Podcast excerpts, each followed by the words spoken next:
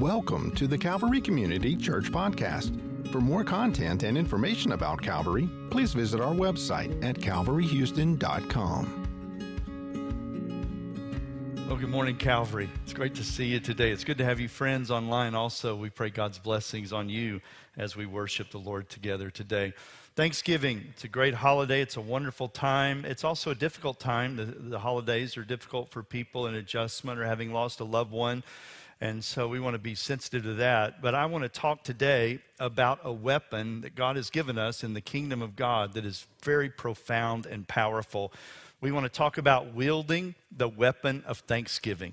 Wielding the weapon of thanksgiving. You know, when we think about the weapons of this world, the weapons of warfare, the weapons that we come up with, I tell you, the weapons that this world produces can't compare to the weapons of our King and of His glory. Think about the weapon of love. You think about the weapon of grace. You think about the weapon of sacrifice. You think about the, the weapons of the kingdom of God, like just righteousness and, and truth in the Holy Spirit. And you think about the weapons of presence. There's so many weapons of the kingdom of God, but thanksgiving is something that I've had the privilege to, it was actually drilled into me from the time I was little. And uh, thanksgiving is a weapon that is remarkable in its scope and its impact. It's a spiritual practice that helps us to honor the Lord, to recognize His presence, and to respond to Him appropriately. If you want to respond to God appropriately, you're going to need a vocabulary of thanks, right? Or you're going to need to learn how to do that with Him. Scripture emphasizes the importance of giving thanks to God for who He is, for all that He does, for His gifts and His works. And when we give thanks to God, we're actually expressing our dependence upon God, and we're expressing our gratitude for Him. And the reality is that God wants us to learn how to wield this weapon effectively, and we want to learn how to do that today. We want to talk about that a little bit. When I think about the practice of giving thanks, I actually think of some of the benefits. So when I think about thanksgiving and God asking us to participate in this spiritual practice, this reality, there are some benefits for our lives as we practice giving thanks. Giving thanks actually raises our awareness of the God who is with us. Giving thanks, you know, we talk about, we want to establish people in intimacy with God. How do you know if you're growing in intimacy with God? One of the ways that you know if you're growing in intimacy with God is you're becoming more aware of the God who is with you. Thanksgiving actually raises our awareness. It's a way to fuel awareness of the God who is with us. And then giving thanks acknowledges that God is active. He's at work in our lives. I want you to know, even when you can't see it, God is at work in your life. He's at work in your family. Even when we can't see it, He's at work in Greater Houston, our state, our nation, the earth. Our God is at work. Our inability to perceive it and see it, it doesn't hinder Him from doing what He is doing. And so thanksgiving actually helps us to become a people who are not only aware of God who is with us, but acknowledging that God is at work. And then giving thanks recognizes that God is two things. He's faithful and He's good. When you give thanks, you're recognizing that He's been faithful for all generations. He keeps His word. He fulfills His word. He will not let His word fall to the ground without accomplishing His purposes. I, I hold on to the faithfulness of God for my life. I hold on to the faithfulness of God for you as a congregation and for our city. But I also hold on to this reality: God is good. He's good all the time. And even when I don't understand, even when I can't grasp it, and even when my definition of good doesn't align with His, I submit to the reality that, that His ways are right. He's faithful. He is good. And then giving thanks defeats discouragement, undermines depression, and actually disempowers anxiety. We're going to talk about that in a little bit from Ephesians chapter four. But giving thanks defeats discouragement, undermines depression, and disempowers that chronic anxiety that chews many of us up. And then in the positive, giving thanks fuels our joy, changes our perspective, and glorifies God. So there's some really great benefits to this spiritual practice of giving thanks. What I want to do is I'm going to list some of the reasons why we give thanks. I'm going to talk about the why of giving thanks. And then we're going to look at two passages of Scripture, Psalm one oh seven and uh, Philippians chapter four. We're going to look at those two passages in particular and talk about the impact of giving thanks on our lives. So first of all, let me cover some reasons, the why that we give thanks. Number one, we give thanks to God because He is good, the Scripture says, like in Psalm one oh seven one. We give thanks to God because He is good and His love endures forever. And so He's worthy of our gratitude and our response, worthy because of who He is. He is good, and because He loves, and His love is not just short, it's not just temporary, it lasts forever. He loves you, and He never stops loving you. That's pretty radical. So we give thanks to God because He's good, and His love endures forever. And then we give thanks to God because thanksgiving does two things. According to Psalm fifty, verse twenty-three, you've heard me say this over and over again, it honors God, and it prepares the way for Him to do more in our lives. It actually, it prepares the way for Him to show us salvation. Now, verse twenty-two actually says, consider this, you who forget God, lest He come and tear you to pieces. Well, how do you forget God? Verse twenty-three says, you need to be a person of thanksgiving, because when you do, you're honoring Him, and you open up the way for Him to do more in your life. Ingratitude actually is something that displeases God. And, and ingratitude can be a passive thing. We just don't acknowledge the gifts, the love, the kindness, the, the things He's doing in our lives. Or we can actually detest what He does in our lives. And ingratitude can actually say, I don't like how God is relating to me. But why do we give thanks? We give thanks because He's good and His love endures forever, because it honors Him and opens up the door for Him to do more in our lives. And then we give thanks because Jesus modeled a life uh, of thanksgiving. He, he modeled a life that, that was full of thanks and full of praise for our God. For instance, in Matthew chapter four, verse nineteen, Jesus feeds the five thousand. And it said He directed the people to sit down on the grass, taking the five loaves and the two fish, and looking up to heaven, He gave thanks and broke the loaves. Then He gave them to His disciples, and the disciples gave them to the people. They all ate, they were all satisfied, and the disciples picked up twelve basketfuls of broken pieces that were left over. And the number of those that were fed was about five thousand men, besides women and children. So we give thanks because Jesus actually modeled that for us. Here in this amazing miracle, He acknowledges and gives thanks to God. And then in Mark chapter eight, verse six, in feeding the four thousand, He does the same thing again. He told the crowd to sit down on the ground. When He had taken the seven loaves and given thanks, He broke them and gave them to the disciples, who set it before the people, and they did so. So Jesus modeled for us a life of gratitude, a life of praise, and a life of thanksgiving. At the tomb of Lazarus in Luke chapter ten, uh, uh, verse, uh, I'm sorry, in John chapter eleven, verse thirty-eight and, thirty, and through forty-four, Jesus comes there, and, and it says He's deeply moved. He came to the tomb. It was a cave, and a stone lay against it. And Jesus said, "Take away the stone." Martha, the sister of the dead man, said to Him, "Lord, by this time there will be an odor, for he's been dead four days." Jesus said to her, "Did I not tell you that if you believed, you would see the glory of God?" So they took away the stone.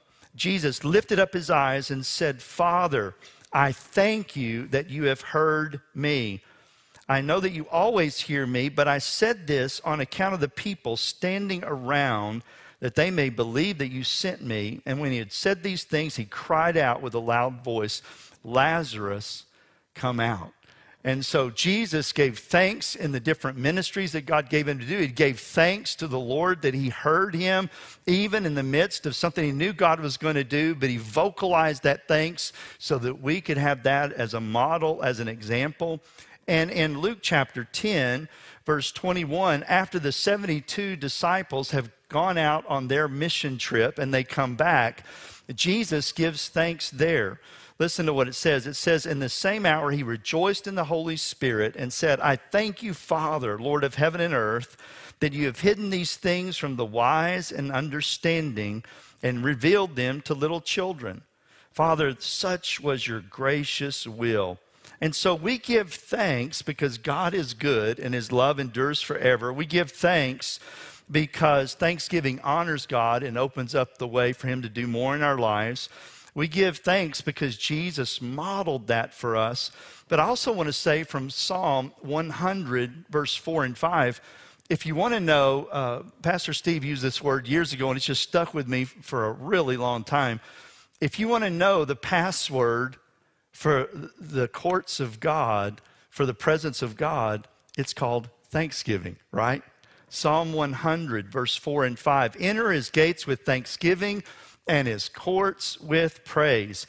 Give thanks to him and praise his name. For the Lord is good and his love endures forever. His faithfulness continues through all generations.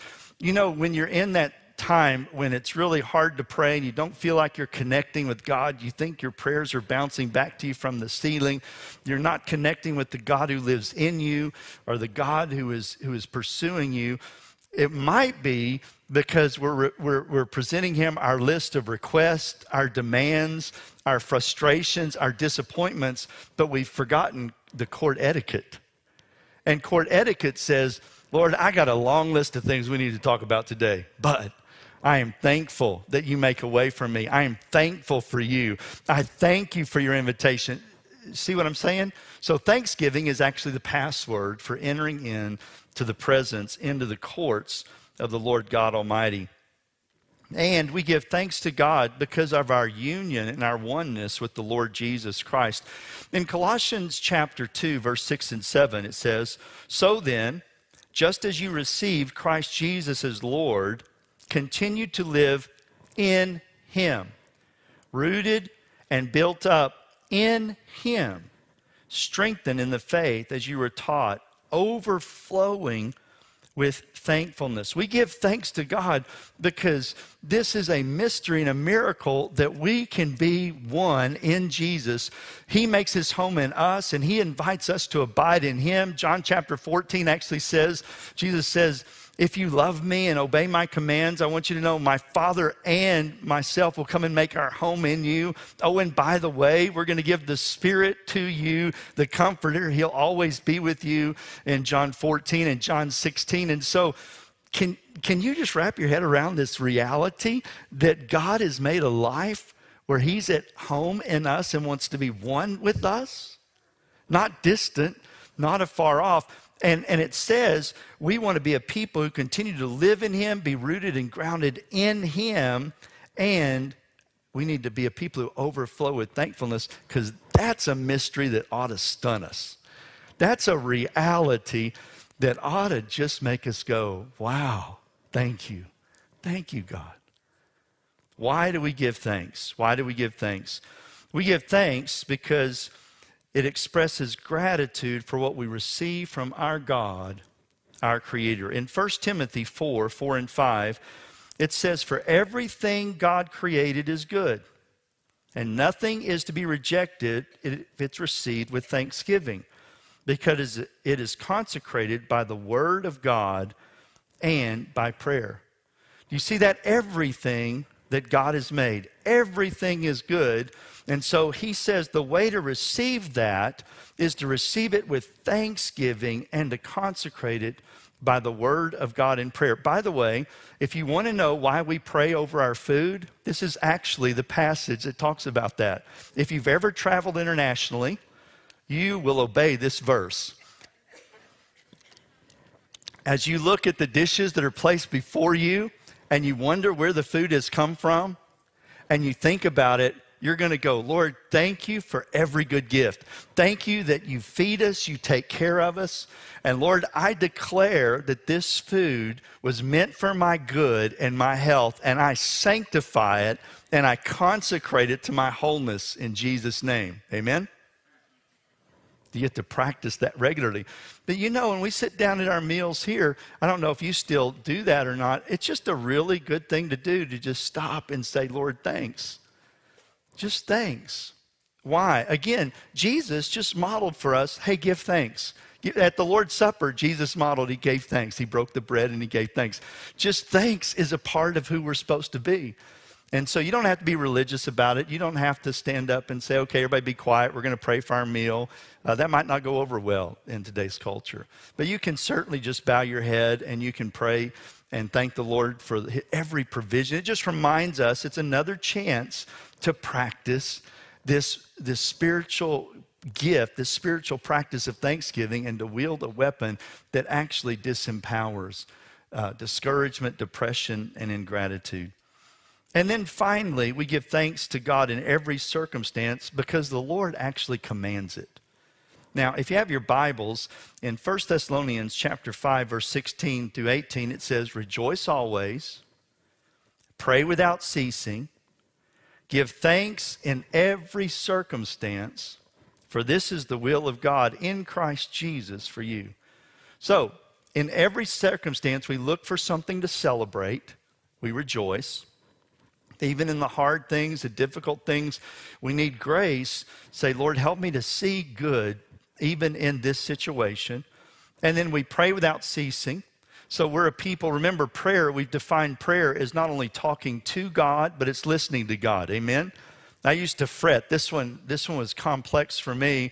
Um, I just can't talk all day. I have friends that are successful at that. They can, from the moment they get up till they go to bed, they're just, they're able to pray without ceasing. But if you define prayer as more than just talking to God, but also listening, I can listen, amen? I can ask God throughout the day, Lord, what are you up to? Lord, what are you doing? Lord, thank you. Open my eyes. And uh, and to pray without ceasing is also just to be with somebody, right? It's just the word prayer uh, in the New Testament, proskenuo, actually means to kiss toward. So you just, you get close to the Lord, and sometimes just to hear his heartbeat, just to listen, just to pay attention. So we rejoice, we pray without ceasing, and we give thanks in all circumstances. We give thanks in all circumstances. And so we're not thanking God for bad circumstances. We're not saying, Lord, I'm so glad that happened to me. I'm so glad that accident or that flat tire or whatever. But you can look around and say, Lord, thank you. Thank you that I'm on the shoulder of the road. Or, or thank you that I w- uh, somebody came by and helped. Or, you know, one day we were uh, in Nigeria and we were heading to the airport. And uh, we'd had a very difficult drive and things. It was just, it's just a different world as you're driving in, in certain countries. And and uh, the, because of corruption and things, the roads are not one hundred percent. There's just a lot of challenges. And our driver just did a great job. I'll never forget. And we got to the airport, and there's just this sense of relief as you get on the road to the airport there in Port Harcourt. Uh, you know, we made it. Thank you, Lord. And we're driving along, and I look up, and there's a car. It's a two-lane road, and there's a car coming. And uh, a car passes us really quickly on a two-lane road on a curve. And then this car sees them that's in the other lane. And so they made an adjustment, and they corrected off the road into the dirt area. And then I look, and they overcorrected as their car began to spin, and they're headed right toward us now. So I'm going, Lord Jesus, we need your help. And then then wham, hit us, and we began to spin and uh, and stopped by the side of the road. And my pastor friend, the driver, jumps out of the car, and he's going, praise God, praise God, praise God, praise God. And I'm going, what are we going to do? What are we going to do? What are we going to do? And he said, he said, did you see what God did? He said, you see that culvert right behind us? If our car hadn't been here to stop her from going in that culvert, she'd have died. And I just was amazed, his instantaneous assessment of God's goodness. So we're standing there, and he runs off to go check on the lady. And I look down, and I'm trying to find the damage, and we've got a flat tire. The car hit our car perfectly and caused a flat tire. It didn't cause uh, structural damage to the axle. It didn't cause us to have a totaled vehicle. I'm just looking. Thanks is easy in that situation, right? And then I'm going, oh, dear. Oh, dear. I don't want to miss my flight, right? Lord, we need help. Lord, thanks for how you've watched out for us. And all of a sudden, these two guys on different motorcycles just pull up. And my pastor friends return now, and they say, hey, do you need some help? And he said, yes. And in ten minutes, they had the flat changed, and we were back on the road going toward the airport to make my flight. I mean, I thought about that as I was flying home, and I was going, That was amazing, all the things that God did. He protected us. He used our back left tire to protect that lady and to save her life. And then he sent these guys that know what to do, and they and they were just gracious and so humble and just servants that popped out of the middle of nowhere.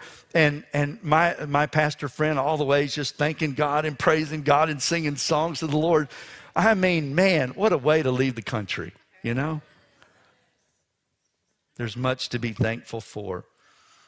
And then in Psalm one eighteen, one, give thanks to the Lord, for he is good and his love endures forever. It's actually God's will. We're actually commanded to give thanks in all circumstances, because that's the will of God, to acknowledge that he's good, that his love endures forever.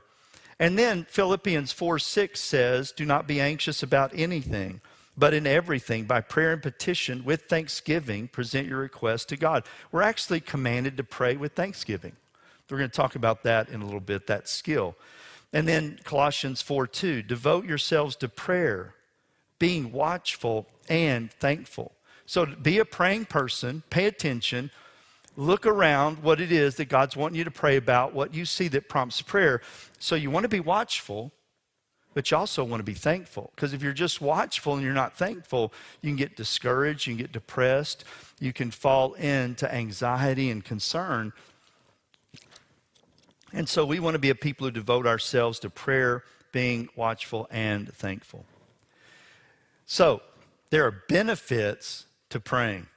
There's the why. That's just a list of a few. The scripture actually is full of verses that talk about the importance of living a life of thanksgiving and wielding this weapon that does so much for us. But if you have your Bibles, turn to Psalm one oh seven. Psalm one oh seven.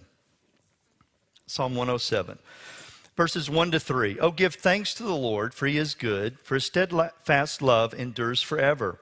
Let the redeemed of the Lord say so, whom he has redeemed from trouble, and he's gathered in from the lands, from the east and from the west, from the north and from the south. Psalm one oh seven, one to three. And so in this passage, God has actually rescued his people from exile. And it says that he's redeemed them from trouble and he's gathered them from the land. So that's kind of the background here. And when we read the verses one to thirty-two, you're actually going to see four experiences that the people of God had as God brought them back to the promised land from their scattering, from their diaspora, and God brings them back, and then God gives us this chapter so that we'll know the power of thanksgiving and the power of our God in who he is.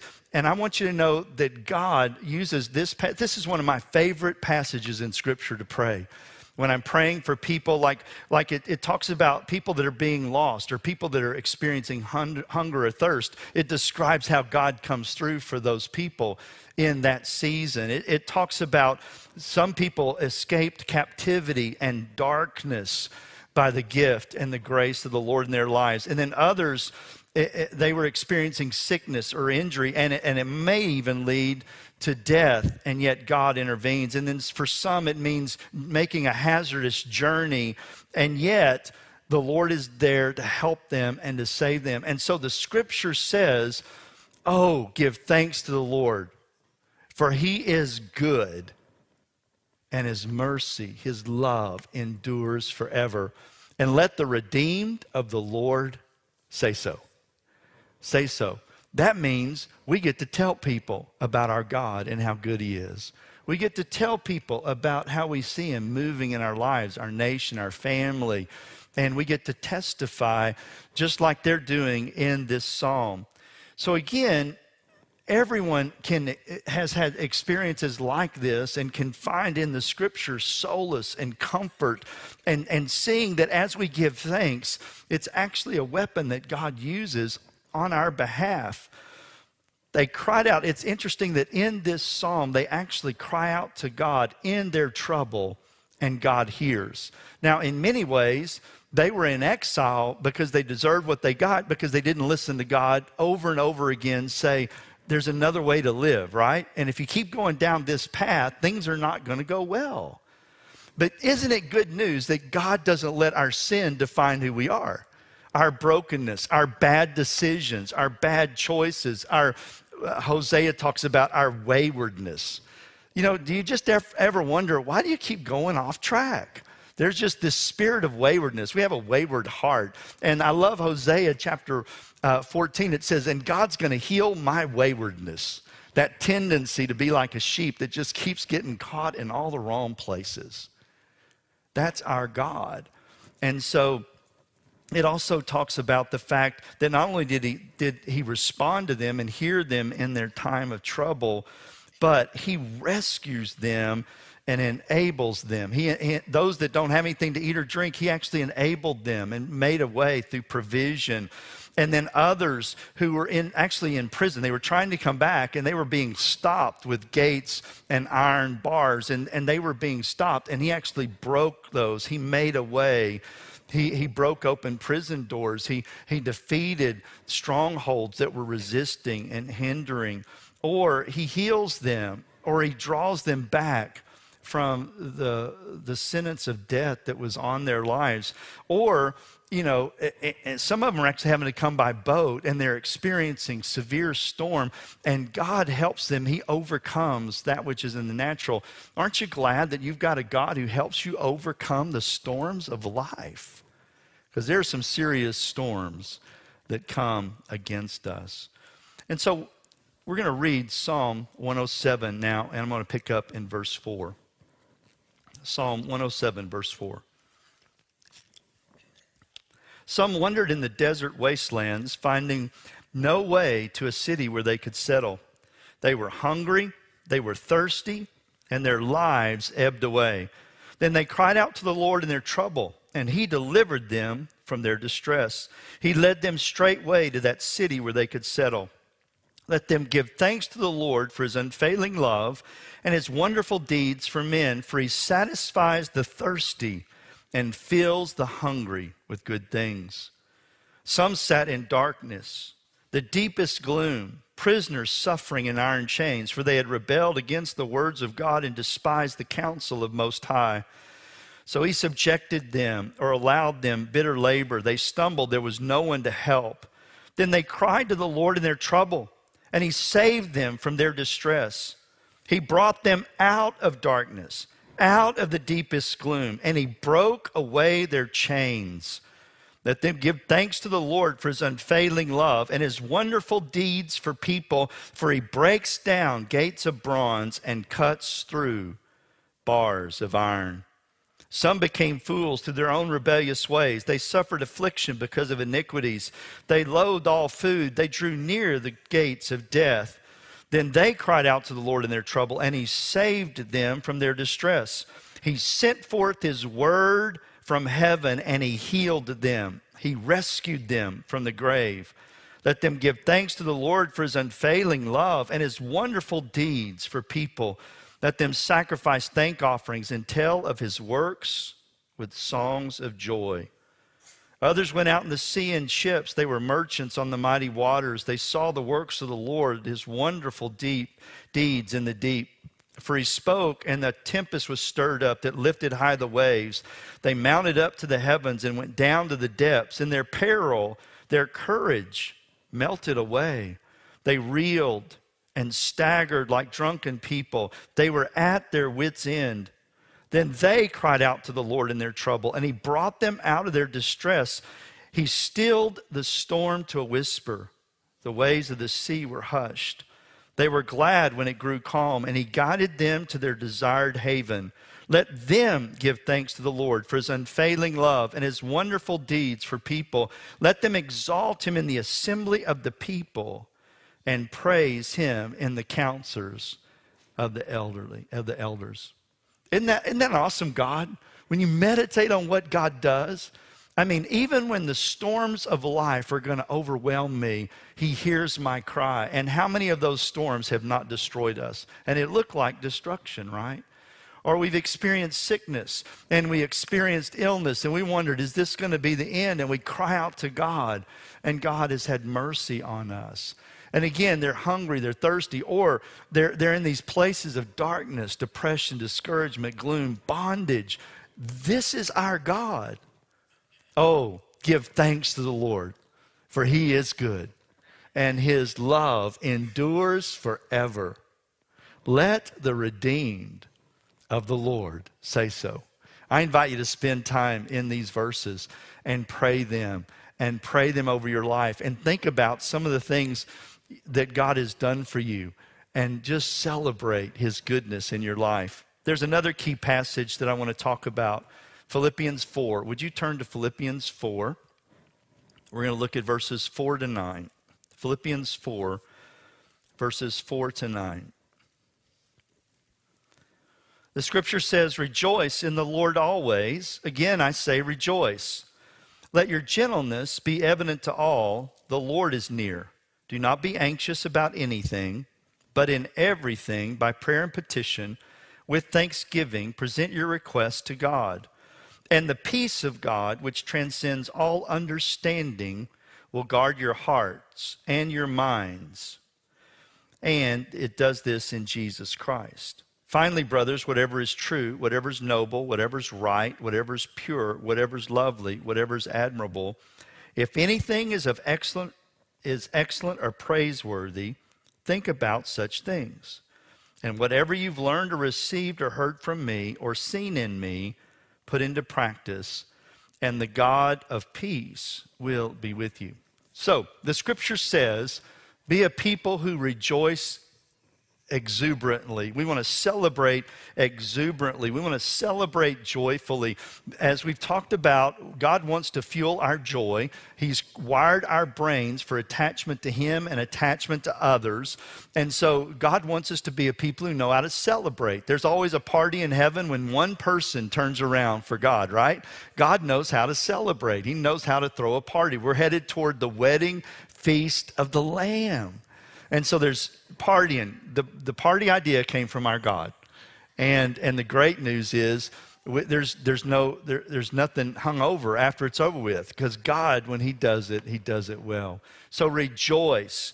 Celebrate joyfully in the Lord always. Again, I say rejoice. Now, it's interesting, when people begin to be exuberant, when people begin to go nuts and they're praising and they're worshiping, they're celebrating, it says right here, but but let your gentleness be evident to all. You know, sometimes we actually become unaware of the people around us that maybe aren't as free as we are, or, or maybe are quieter in disposition, or they're more an internal processor. And so we're clapping our hands, we're whistling, we're going nuts. And he says, but wait a minute, in the house of the Lord, let's be sensitive. Let's be aware of those around us, right? And so you can rejoice and and be a true fanatic for the kingdom of God, but not lose your mind, right? And so you're able to do it in a way that it, it, it won't infringe on others. Now, obviously, there's going to be some people that, that won't understand what you're going through. But anyway, isn't it interesting that in the midst of joyful exuberance, of rejoicing, wild celebration, he says, hey, be aware of, of what's going on and help others around you. And uh, and if you look at them and, and, and, and, you know, they're just, maybe their brains are fried or their ears are hurting or whatever, you you, you can go down a decibel, right? Are, are you checking out with me? You understand? So we want to be a people like that. And why does he say that? He says, because the Lord's with you. The Lord's near. Isn't that an interesting thing in the middle of celebrating? That we want to do that. Um, my son, my middle son, Timothy, he is exuberant. And we would go to uh, football games uh, at Baylor together. And uh, I am loud. And I, by the time I'm finished with the game, I have no voice left. But my son, who is quite a bit taller than me, he has a capacity to celebrate and to communicate that is beyond anything that I've ever seen before. And I've got to admit, there are times when I'm just going, oh, Timothy, let's tone it down just a little bit, just a little bit, you know. And I'll even look over and say, Timothy, Timothy. And, uh, and and so I guess the Lord's talking about me. I'm one of those that's going, okay, I think that went over the top there. And uh, but anyway, the, the, just being sensitive, right? Just being that kind of a person uh, who's sensitive. But then it says, verse six, don't be anxious about anything, but in everything, by prayer and petition, with thanksgiving, present your request to God. And the peace of God, which transcends all understanding, will guard your hearts and your minds in Christ Jesus. And so here is, we're seeing the weapon of thanksgiving disempowering that chronic anxiety that's eating away at our lives every day. You know, acute anxiety is you see a snake, you jump, you avoid snake, you respond to a real threat in real time.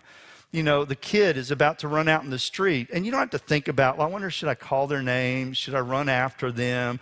You know, praise the Lord, you're instinctual, and you just go and you rescue the kid from going out in the street, right? That's acute anxiety. But this chronic anxiety that, wow, like, like in their day, he's speaking to the Philippians, and there are so many gods in their culture, and everybody's living in fear that I have angered the gods, and they're going to destroy me. For instance, are you aware that in the nation of India, they have six million gods that they relate to? Can you imagine the chronic anxiety of, have I done right? Have I acted right? Have I appeased the right ones? Have I, have I done what's required of me? Do you see the bondage of anxiety? And so when he's addressing the Philippians, he knows their culture, and their culture has given in to worship of other gods. And, and, and there's a temptation to think, if I don't do it right, and, and Christianity was so countercultural. You know, they're worshiping one God, Father, Son, and Spirit. They're not worshiping their pantheon. And they're not giving their worship to the king, the Lord, the emperor. They're giving it to another king. It was actually... It was uh, conflictual, and yet the Lord says, don't be anxious, but in everything. So what we want to do is, anxiety can be with us in everything, but everywhere where you're getting stirred up, turn it into an opportunity to pray. Turn it into an opportunity to make petition and to present your request to, to God. So yeah, you've got anxiety about money. You've got anxiety about health. You've got, you're getting stirred up. But the scripture says, so let God know. Give him your list, but do it with thanksgiving. Just season it, flavor it with thanksgiving. Lord, I know you care about me more than I care about me. Lord, I need help today with my health, or I need help today with this relationship, or I need help today with this person at my school or work, or, or Lord, I actually need wisdom. I don't know the decision. Lord, this is making me anxious. What do I do? Do I do this? Do I do that? And so, Lord, I know you care for me. I thank you that you love me. I thank you that you're with me. I thank you that you're here to guide me. And so, Lord, here's my need, here's my petition, here's my prayer. I'm making my request known to you, but it's because of who you are. I'm thankful that you're good, that you're faithful, that you're powerful. Psalm one oh seven says, look at how you've come through in other people's lives. I want to say, Lord, thank you for how you've come through in my life. Do you hear the difference? Sometimes we just, we start out in prayer and we forget to use that Thanksgiving password, and we just start listing our things. And, and then we're going, God's not hearing, God's not listening. And our anxiety is actually increasing. But if we'll do it with thanksgiving, verse seven says that the shalom, the peace, the wholeness of God, which transcends understanding, will actually guard your heart, which is your emotion, the, the wellspring of life. Rather than anxiety welling up, he will give you a peace, a shalom, and your mind, your thoughts, and your beliefs. He'll actually... He'll actually guard your heart, and he'll guard your mind, because the mind, man, the mind can create some real things to be afraid of, right? It goes down this highway and said, this is the worst thing that can happen. This is, no, this is not the worst thing. This is what's going to happen.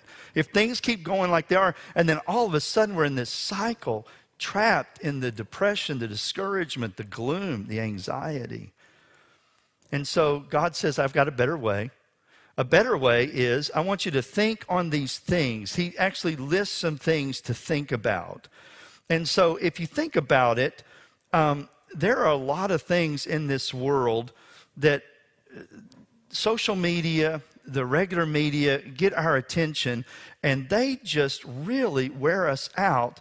And they, they bring us to a place of pain and panic and discouragement. So in this passage, it talks about whatever's true. Well, we know that one of the ways that we're, people motivate us is by lying to us. That's just, that's just people, it's hard to even tell what's true today, right? And so we want to think on what's true, but if we're not careful with our sources of information and our sources uh, of input, it can just be stuff that deceives us, that, that's not true. It says, uh, it says whatever's true, whatever's noble. Man, our culture focuses on that which is ignoble. Or whatever's right, our culture emphasizes the wrong. Uh, whatever's pure, our culture stresses impurity. Whatever's lovely, it, it actually thinks about that which is ugly. It identifies this and calls this as good. Whatever's admirable, whatever's worthy of our attention, and and and and, and it's just um, well. And then it says excellent or praiseworthy. The truth is, our culture focuses on that which is blameworthy. And so God says, "Hey, listen, I, I want to help you." I want to help you not to live an anxious life. So I want to I want to invite you to be a person of joy, to have your joy in me, in your attachment to me, in your attachment to others, real community. I want to invite you to experience that. And then I, I want you to be a person who, who prays and takes your anxiety and your petitions and your needs, and you You you season them, you you you bake them in thanksgiving, and I want to show you how that'll overcome, and I'll actually use that to guard your heart and your mind. It'll be a weapon that'll use, and it's not some pie-in-the-sky piece, but it's real meaningful wholeness and an awareness that God is with me in the midst of the storm. Or God is in with me in the midst of the circumstance. And then I'm going to give you a new way to process. So It, if you're only thinking about the, the negative aspect, you can turn every one of those words to a negative, right? And our culture focuses on the negative. If you do that all the time, garbage in, garbage out. It, that's what's going to come out of who we are. And so God says, man, I've got a better way. And then whatever you've learned or received or heard from me or seen in me, put it into practice, and the God of peace will be with you. Now, here's the challenge. What if you showed up in someone's neighborhood or at some home or some country, and you showed up for a week? When you left, would you be able to say, hey, y'all just do it the way I did it, and you're going to be closer to God? God's peace is going to overwhelm you. Paul actually says, hey, listen, what you've seen me do, what you've seen me say, what you've seen as the practice, what you've heard and seen in me as the practice, as the model, he said, just put that into practice. Your life is on display. And so if we learn to live a life, for instance, of thanksgiving, wielding this weapon, we can actually model for people how to overcome the anxiety, the depression, the discouragement, the defeatism of our culture. And and we don't have to preach at them. We just look at them as, as, as we're sharing, saying, you know, that was really hard. I really don't like that decision. I don't like that vote. I don't like this, this uh, what's going on. But, you know, God has been faithful to me. And he's, he's faithful. And I believe he's at work in my culture. I'm thanking him that he's at work. And we model that for people. And then it says that the God of shalom, the God of peace, will be with you. Wow, we get to show up differently in this culture. And we get to be these sons and daughters of light and life. And we get to wield this weapon of thanksgiving. And we get to see what God will do. So I want to give you uh, just some practices. How can you increase uh, your thanksgiving? What are some ways to express gratitude to God? Number one, make a list. Number one, make a list. So pull out your iPad, pull out your notes on your phone, pull out pen and paper, if that's your technology, and just start writing down. And I do it as to, unto the Lord. Thank you, Lord, for this. Thank you, Lord, for, thank you for my family. Thank you for my church. Thank you for this blessing. Thank you for the answer of, uh, of prayer of rain for Houston. We had a terrible August, September, October. Thank you for the rain. Thank you for what you've been doing. Thank you for how you're moving. Thank you for how you're watching over me. Thank you that that this and this. Just make a list. Make a list of all those things. There's a, there's a hymn that we used to sing, count your many blessings, name them one by one. Could it be reframed, count your many blessings, named them ton by ton. And we, we list them out and we pay attention to those. And I'm really grateful. When I was young, I was taught to write out my Thanksgivings in my spiritual journal and to just make a list of those things and tell God, thank you for that. Thank you for that. So that's, that's an easy way to build Thanksgiving into your life and to become aware. Number two, make journal entries of gratitude moments and reflect on those golden memories. I've actually given you a reference in my note to the book, The Other Half of Church. We've been learning about joy from Michael Hendricks and Jim Wilder. And, and they talk about, write down a memory that you're grateful to the Lord for. Write down that memory, and then write down what you felt and what you experienced in that moment. So you write down and you say, Lord, thank you. Here was a moment when I really was just aware of you. I'm so thankful for how you met me, for, for what you did in my life, for, for the revelation I experienced. Lord, thank you. And then here's what I felt. Here's what I felt, Lord, when, when I had this experience. And then go back to that memory and relive it. What a, what a golden uh, a gratitude moment or golden memories about. You can actually relive what God is doing, and instead of thinking about the negative, the anxious producing, the brokenness and difficulty, you can identify places where you had these these these gratitude moments, these golden memories, and, and you can experience, because God has wired your brain to remember smells and to feel things and the emotions, and you can relive that, and that'll actually begin to rewire your brain for joy as you practice paying attention. So go back and, and, and relive that. What did you feel in your body? Did you feel peace? Were you feeling lightness? Were you feeling freedom?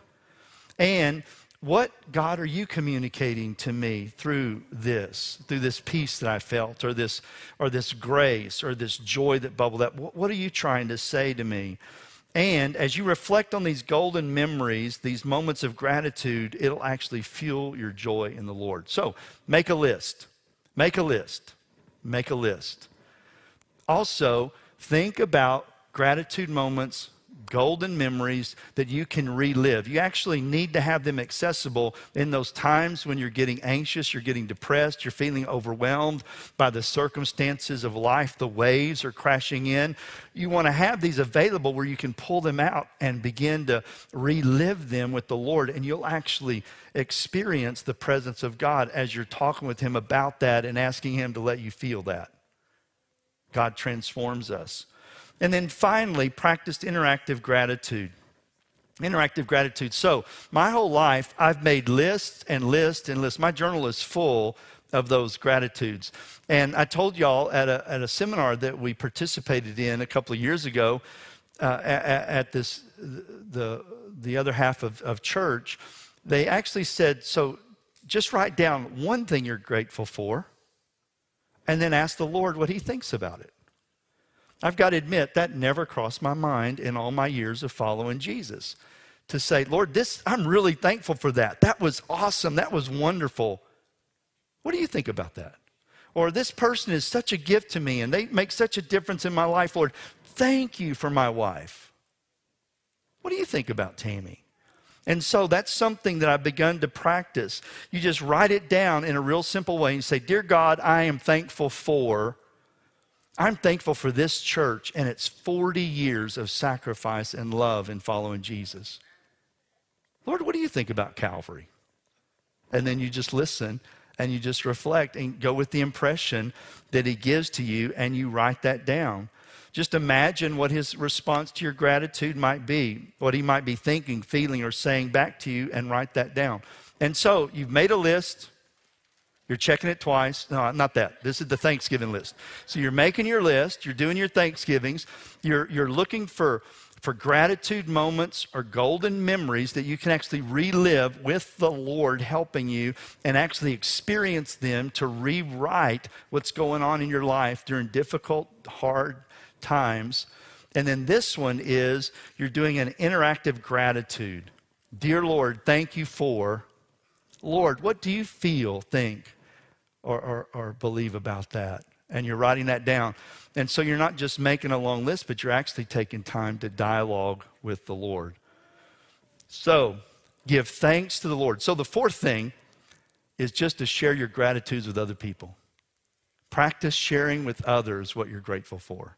So you've been practicing with your list. You've been practicing with the, the gratitude moments, the, the, golden, the golden memories. You've been, you've been practicing with the interactive gratitude. And so the fourth thing to do is just practice sharing your gratitudes with others.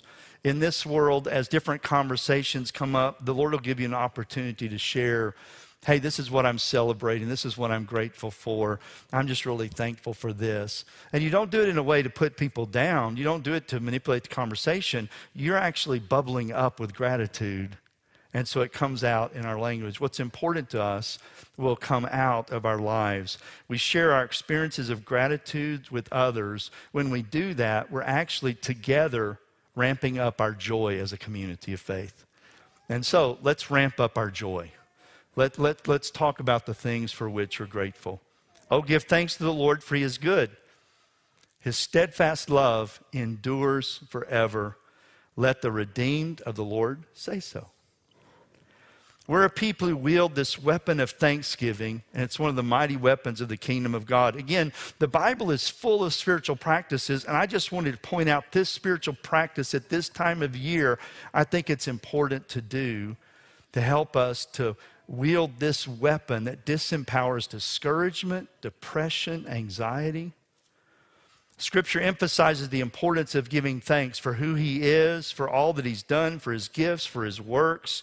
And we give thanks to God, and when we do that, we're reminding ourselves, I'm dependent on you, Lord, and it also glorifies him because he knows it. And the reality is that this weapon is amazing. I hope you'll live that way. I hope you'll get to practice in this Christmas season. By the way, we did publish our uh, our Christmas reading for this season, our scriptural reading for the Christmas season, and so it started today. I hope that that tool has been a blessing to you to get you into the Word as we spend time in the book of John together as a church family over the next twenty-four days. So my challenge for you this holiday season is to intentionally take time to practice different ways of giving thanks to God. Would you stand? We hope you've enjoyed this episode from Calvary Community Church Podcast. For more content and information about Calvary Community Church, please visit our website at calvary houston dot com.